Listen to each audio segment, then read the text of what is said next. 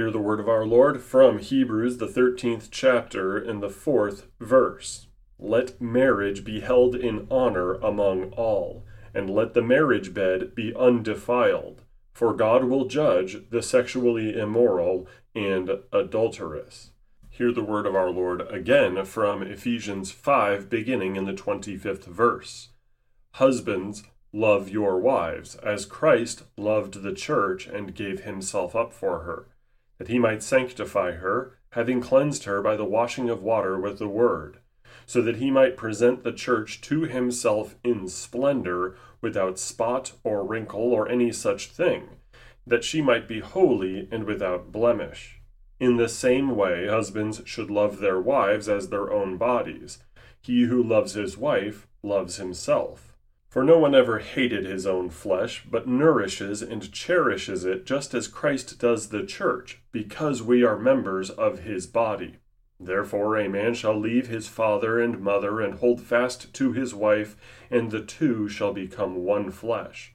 This mystery is profound, and I am saying that it refers to Christ and the church However, let each one of you love his wife as himself, and let the wife see that she respects her husband. This is the word of our Lord. Thanks be to God. All right, we're back on the sex and marriage series. Last week we talked about hang up numero uno for so many young men today, which is pair bonding in which women with multiple partners in their past, sexual partners in particular, harm their ability over time to pair bond, and thus they damage the possibility of having a fulfilling, lifelong marriage. We discussed how the neurological or hormonal explanation of pair bonding doesn't exactly tell the full story of why women with multiple partners in their past have a smaller chance of success, why they have a more temptation towards divorce. After all, if you get with a girl and if you're married to her, you're not just married to this body, this floating individual. She has a personality that has been shaped in part by her past. She has an actual past and thus associations with people. So, in the process of wisely choosing a woman who you would want to marry, there are going to be voices telling you, on account of this raw data, that the absolute gold standard ideal is a virgin who has not so much as kissed a guy before. And if you're gonna date a girl with any other sort of past, if she's not a virgin, well, then you're wasting your time. Don't even try. No hymen, no diamond, right? We've all heard that before. The trouble with that is, though, that virgins are in very short supply these days, aren't they? And if you're choosing between being alone for the rest of your life, having no legacy, no family, no fulfillment, and looking at the command to be fruitful and multiply and going, yeah, God, but like, a lot of girls are icky these days. And the other option is accept risk. Knowing the statistics, knowing that, then I would wager that you should keep an open mind that you could end up having to accept some risk and then mitigate that risk. What do I mean by that? If you start dating a girl and you start getting serious with her, it is now a courtship and she has had three sexual partners in her past. Your brain should not go immediately to, oh, this is going to fail because she has X percent chance of divorcing me and taking all my stuff later. I'm never going to be able to see my kids again, etc., and so forth. So I'm just going to go ahead and leave this girl and leave any chance that I had of marriage with her because I don't want to put myself at that risky position. That's foolish. That is a conscious decision to go all the way back to square one for no reason other than you are scared that this woman is going to go Jekyll and Hyde on you. What's a wiser way to go about it? To ask her a few questions. Be candid. Hopefully, by the time you're in courtship with a woman, you can actually ask her direct candid, sometimes hard questions like Have you repented of that sexual sin? If she has fornicated, and she doesn't care that she fornicated. She doesn't feel any guilt over that. She has not taken an active role in repenting of that sin. That's a huge problem. Second question Are you still in any way, shape, or form having contact with these exes of yours that you slept with? If her answer is yes, for any other reason than maybe she has a kid, we'll have to get to that one later if she's saying, yeah, I still have his phone number, we still DM every now and then on Facebook, that's a problem. On the flip side, if a woman does sincerely regret her sexual indiscretions, her fornication, the fact that she is not a virgin, and she has completely cut off those other men from her life, now that she has you, she doesn't have their phone number. She doesn't have social media connections with them. She refuses to talk to them then you're looking at a woman who still might be a keeper. Think about it this way marriage is a sacred covenant between one man and one woman, and it represents Christ and his church. You are looking at being a potential husband to this woman.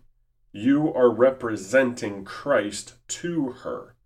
So think back if you have not always been a believer in Jesus Christ, when you were brought to faith in Him, you were brought to the Word of God and His holy gospel. Did Jesus look at you and go, No, that's too gross. Your past is too much for me. I cannot possibly save your soul because after all, it's just too yucky. And uh, listen, statistically speaking, you're probably going to apostatize.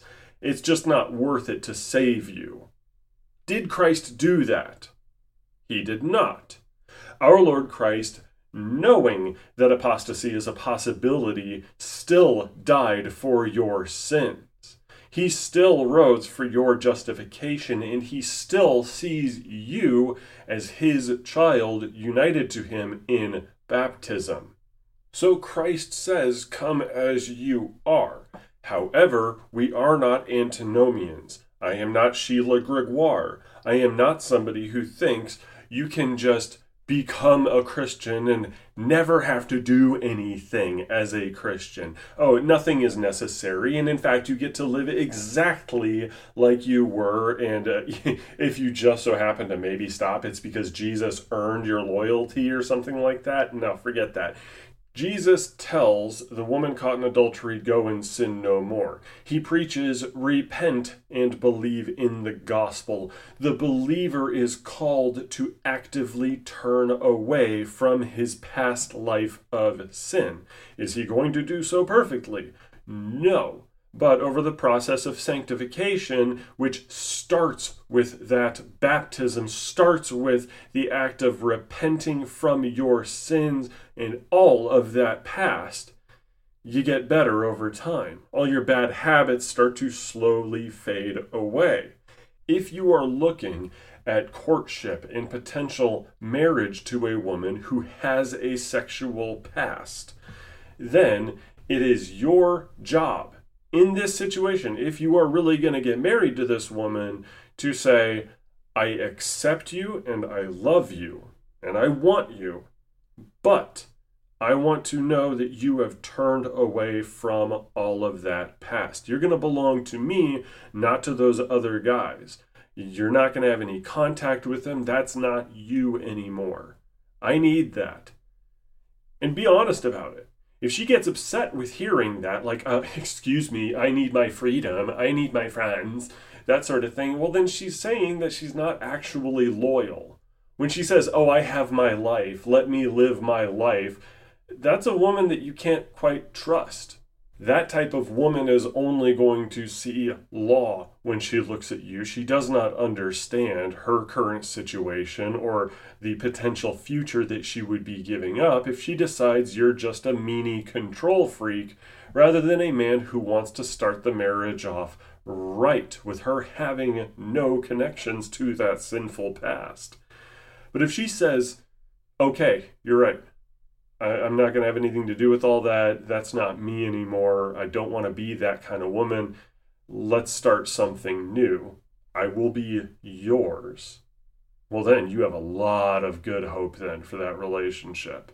You have mitigated some of the risk of divorce in the future in spite of whatever body count she has.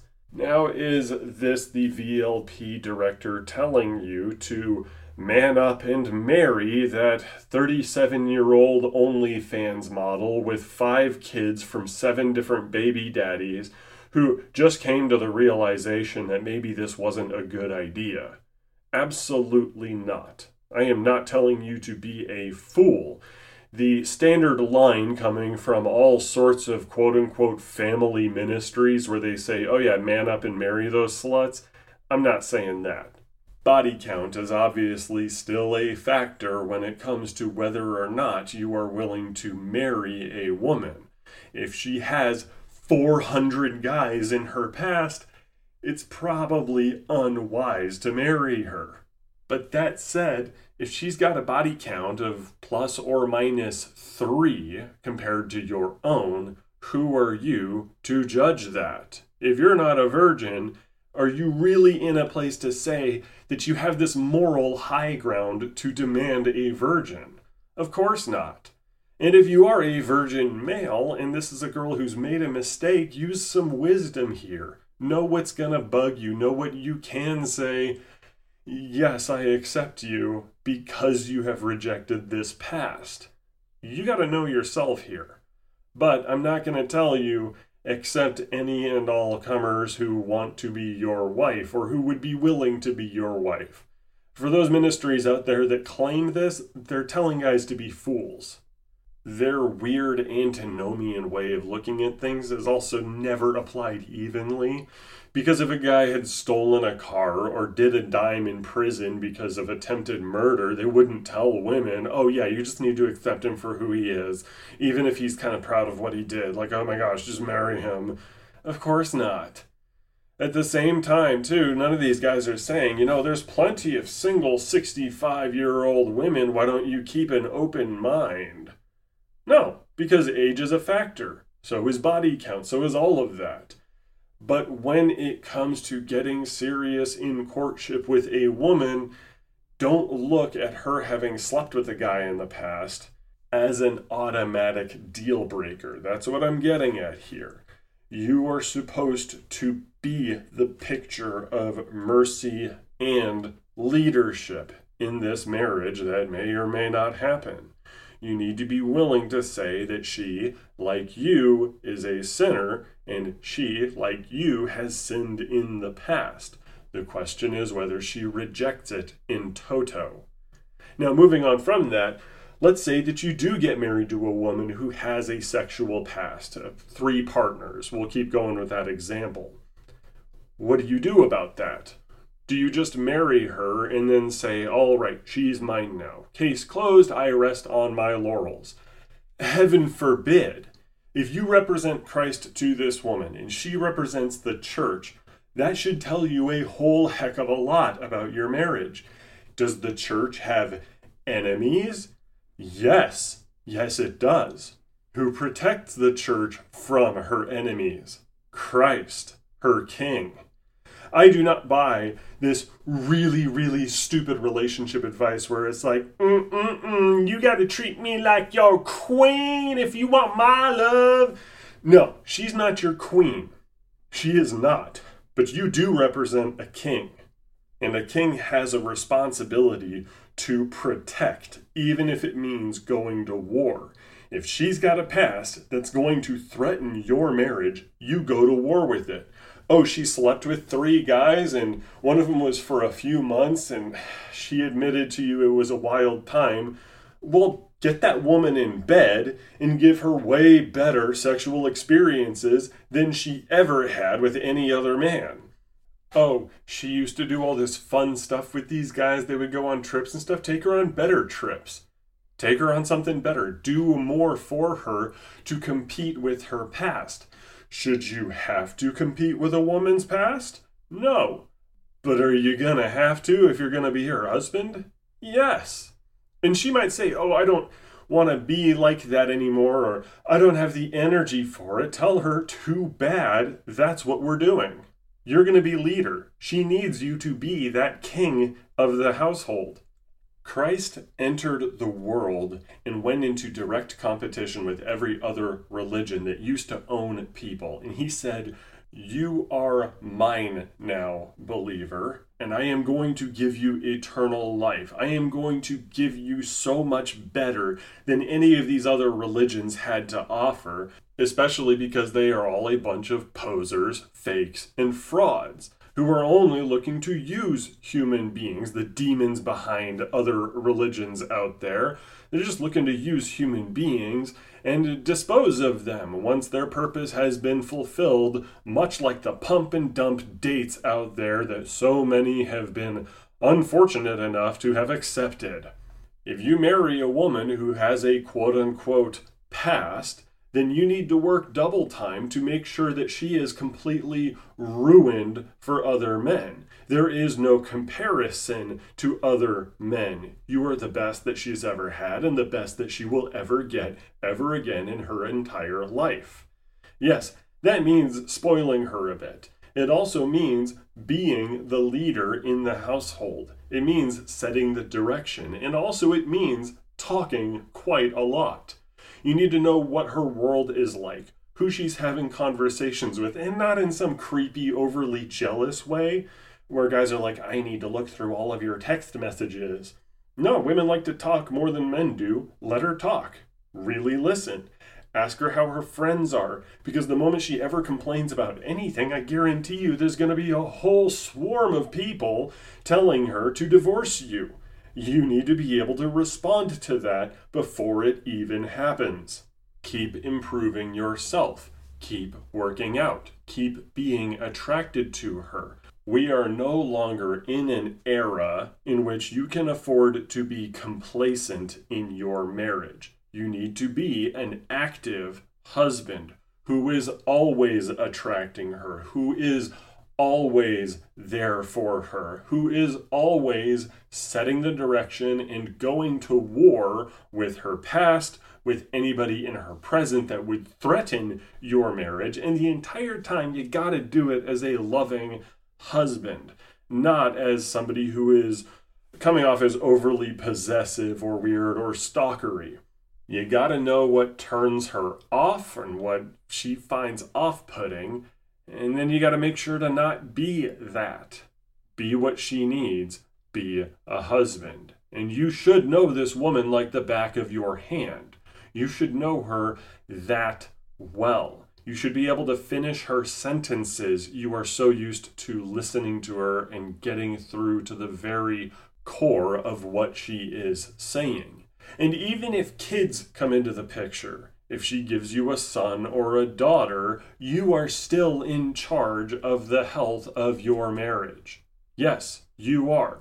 You still need to make sure that you're betting that woman. You still need to make sure that she gets her break from the kids. Her well being is your responsibility. Her happiness is kind of your responsibility. I know there's only so much you can do, but as many times as people have said to you, oh, your happiness is not my responsibility, when you're married, it is the case. Her well being is going to be your responsibility. You are going to be the one that gets the whole family in the car to get to church every Sunday and every Wednesday if you can do it. Take all those risks from a woman with a past, all those statistics regarding divorce, and go, I can change that. I can definitely change that, and I can take that percentage chance of divorce and lower it until it is completely negligible. Now, if you do all these things, it's not just going to help her to love you more, to be a good wife and everything, it's also going to help you. Retroactive jealousy is a real thing, it is a real hang up. But most of the time, Therapists will tell you about retroactive jealousy as though it is something you just need to accept. You just need to accept all of this stuff from the past. You need to look at how you're processing this and what's your cognitive malfunction to make you a nice, soft husband that would never ever judge anything from her past. That's what a therapist is going to tell you. That's what the websites about retroactive jealousy will tell you. And I am here to tell you that that's garbage. Chances are that's not going to make you feel any better. That's going to make you a doormat. That is going to make you accept that, oh, yeah, she gave her sexual best to all these other men, but I'm just here to support her and make all of her dreams come true. And in the back of your mind, you're always going to feel that retroactive jealousy like OCD ticks hitting you every single day. You're just good at pretending they're not happening. If you instead say, No, I don't accept that past of hers. I don't accept those other men having been in her life. I am going to conquer this woman. I am going to conquer that past and make everything mine now. Again, in a loving way, in a wonderful husband way, not in an abusive way, not in a manipulative way, not in a gaslighting way. If you tell yourself that you are going to be an active husband, you are going to be the best thing that has ever happened to this woman, second only to her salvation in Christ Jesus, then I guarantee you a lot of those feelings are going to go away. A lot of those hang ups are going to disappear. Now, there is a limit to what I'm saying, and that's with kids.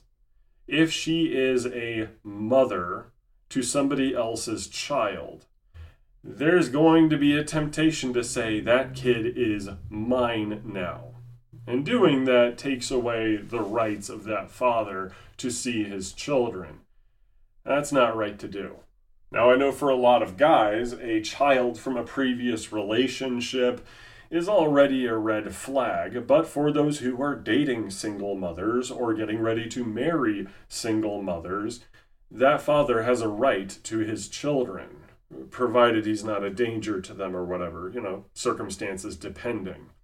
But if you're going to be a stepdad to those kids, then I would tell you, you should be the best stepdad ever, such to the point where they wish you were their real dad.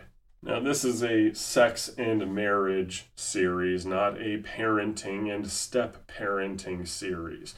But I bring that up to highlight the point that it's not just exes that you're dealing with. You're also looking at in laws. You're also looking at her potentially having a kid. You are also potentially looking at all of her friends, and you want to be a good son in law or brother in law you want to be the kind of husband that all of her friends want to be friends with you, although with a proper distance, you don't want any of them being attracted to you. You want to be that man that everybody gets along with. And if they are troublesome, if they are bad in laws that don't like you for whatever reason, you want to be cordial and civil, but also make sure to protect your marriage in case these in laws try to get into your wife's ear and tell her that she needs to ditch you. You're not going to war with your in laws, that's bad for the family. But you are guarding your marriage in case they get sour on you. Now, by the way, if you do marry a virgin girl, if you are one of the few like myself, me and my wife were virgins up until our wedding night, you should still take this attitude. Just like if your girl had had a past. You should still make sure that nobody will ever compare in her mind sexually to you. You will always retain that number one spot.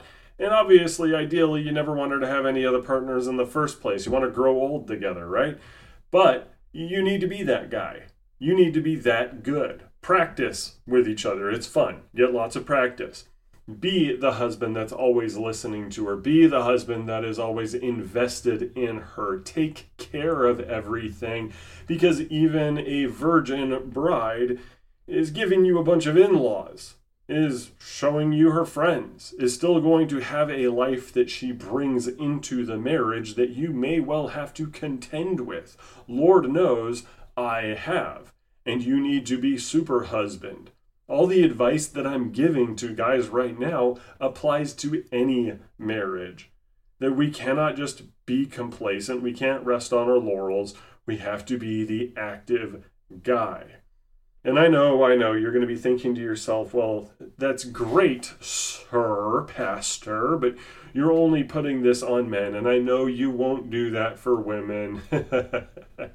no, I'm going to do that for women too in this series, trust me. Women have responsibilities and duties as well, and they should be addressed. We're going to start doing that next week. It'll be great. Amen and amen.